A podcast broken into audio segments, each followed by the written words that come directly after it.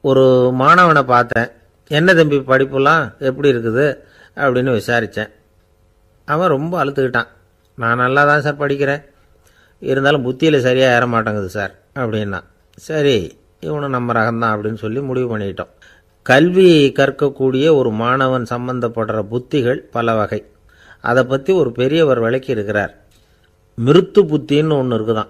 மிருத்துன்னா மண் மண்ணால் வந்து செவுறு கட்டுறோம்ல மண் சுவரில் வந்து ஆணி அடிக்கிறதும் சுலபம். அதை பிடுங்கி எடுக்கிறதும் சுலபம். அது மாதிரி சில பேர் குரு சொல்லி கொடுக்குறத சுலபமாக கேட்டு தெரிஞ்சு வச்சுக்குவாங்க. கொஞ்ச நேரத்தில் சுலபமாக மறந்தும் போயிடுவாங்க. இது மிருத்து புத்தின்னு பேர். மண் புத்தி. தாறு புத்தின்னு ஒன்று உண்டான் தாருன்னா மரம். அதில் பச்சை மரத்தில் வந்து ஆணி அடிக்கிறது சுலபம். ஆனால் அதை எடுக்கிறது கஷ்டம். அது மாதிரி ஆசிரியர்கிட்டேருந்து கேட்டதை கவனமாக மனசில் பதிய வச்சுக்கிட்டு அதை மறக்காமல் இருக்கிறது தாரு புத்தி. பட்டை மரமாக இருந்தால் அதில் ஆணி அடிக்கிறதும் கஷ்டம் அடிக்கிற ஆணியும் சீக்கிரம் நழுவிடும். அது மாதிரி கேட்குற விஷயம் மனசில் பதியறதும் கஷ்டம். அப்படியே பதிஞ்சாலும் அது நீடிச்சு இருக்கிறதும் கஷ்டம். கொஞ்ச காலத்தில் மறந்துடும் இன்னொரு வகை புத்தி ஒன்று உண்டு. அதுக்கு பேர் சிலா புத்தின்னு பேர். சிலான்னா கல் ஒரு கருங்கல்லில் நாலு தொலையை போட்டு ஒரு தொலையில் வந்து உளிய வச்சு அடித்தா மற்ற துளை வழியாகவும் பிளந்து கல் ரெண்டாயிடும். அது மாதிரி சந்தியான இடங்களில் குறிப்பாக ஒரு பொருளை சொன்னால் அதை வச்சுக்கிட்டு மற்றதையும் தெரிஞ்சுக்கிறது. அது சிலா புத்தின்னு பேர். வேணு புத்தின்னா என்ன தெரியுமா? வேணுன்னா மூங்கில். மூங்கில் கணுவில் ஒரு பக்கம் உளியை வச்சு அடித்தா ரெண்டு பக்கமும் பிளந்துரும். அது மாதிரி ஒரு செய்தியை கேட்டுக்கிட்டு இருக்கிறப்பவே அதோட முன்பின் தொடர்களையும் தெரிஞ்சுக்கணும். அது வேணு புத்தி தைல புத்தின்னு ஒன்று உண்டு. தைலம்ங்கிறது எண்ணெய். தண்ணியில் ஒரு துளி எண்ணெயை விட்டால் அது தண்ணி பூரா பரவுது பரவி போடுதுல்ல? அது இப்படி பரவுறது மாதிரி ஆசிரியர் சுருக்கமாக ஒரு கருத்தை சொன்னால் அதை வச்சுக்கிட்டு பூரா விஷயங்களையும் தெரிஞ்சுக்கணும். அது தைல புத்தி. கற்பூர புத்தின்னு ஒன்று கேள்விப்பட்டிருக்கோம். அது எப்படின்னா கற்பூரம் வந்து தீ பட்ட உடனே பிடிச்சிக்கும்.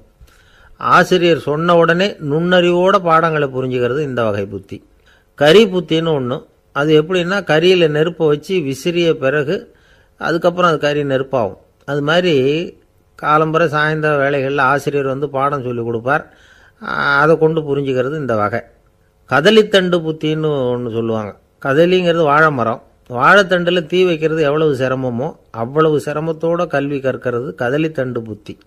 இதை தவிர இன்னும் சில வகையான மாணவர்களை கூட அடையாளம் காட்டுறாங்க.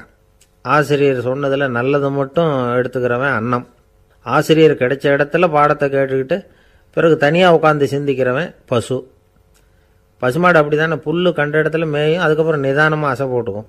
ஆசிரியர் சொன்னதை தவிர வேற எதையும் சொல்ல முடியாதவன் கிளி. பல இடங்களில் பாடங்கள் கேட்டு கடைசியில் ஒன்றும் புரியாமல் போகிறவன் ஆடு. ஆடு வந்து ஒரு செடியில் வயிறார மேயாது ஒரே செடியில். இக்கரைக்கு அக்கறை பச்சைன்னு அங்கேயும் இங்கேயும் அலைஞ்சிக்கிட்டே இருக்கும்.